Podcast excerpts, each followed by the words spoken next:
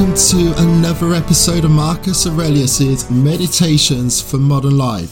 Firstly, I just want to say a massive thank you for everyone who's supporting the show, be it just listening, which is awesome because I can see how much the show is growing, and obviously the more I see that I'm giving value, the more it inspires me to do more, but ultimately that's what's bringing me happiness and fulfillment in my life, is knowing that I can do this and it's affecting people's lives positively. So when you guys reach out, which I've had a number of times since the last show as well, whether it's just leaving a review, leaving a review is the ultimate, right? It helps the show grow, it helps more people see it, helps it come up higher in the rankings, but also the messages that you guys sent me on social media, or even, you know, when you just like, if you're listening on Spotify or on Apple Podcasts, just take a screenshot, share it on your story and tag me. A few people have done that. My social media for Instagram is at adsfitness, adsfitness. Guys, thanks once again. Please keep dropping the messages, leaving reviews and ratings, and supporting the show to help it grow. With that said though, let's get on with a new episode. We're on book 4, and today I'm reading passage 14. You have subsisted as part of the whole. You will vanish into that which gave you birth, or rather, you will be changed, taken up into the generative principle of the universe. Marcus here is reminding himself, it's not just about like reminding himself of things that will help him not to fear death, but reminding himself of his place in the world as well, in the current moment. Okay, so remind himself that he's just part of the whole. You look outside your window, how many birds might you see flying around? Trees. So it depends where you live. Maybe you see a lot of other people. Maybe, you know, you live in a city, but take a walk out into the countryside. Look how many birds, trees, people, other animals you may see, different sorts of plants. All these different living things of nature. Sometimes it's worth reminding ourselves that we're just one of those many, many things. We're just one.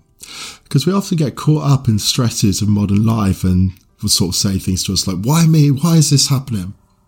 Why not you? What makes you so important, so much better than every other living thing that we see, every other thing of nature? We can flip that on its head and start to consider the things that happen to us as blessings, right? Because all we are is part of that whole. One day we will vanish into that which gave us birth. As in you, in the being that you are now, will disappear. However, in the universe, atoms will always exist. We'll just be broken down into different structures, taken up into the generative principle that is the universe, that keeps renewing itself in new ways, keeps evolving. So while we are just part of that whole, maybe we can see the things that happen to us as blessings. Maybe we can see ourselves as something that can actually help progress that whole. You know, we are part of everything else. So why fight against the other things of nature that happen to you? You know, would you not rather take that burden on your shoulders?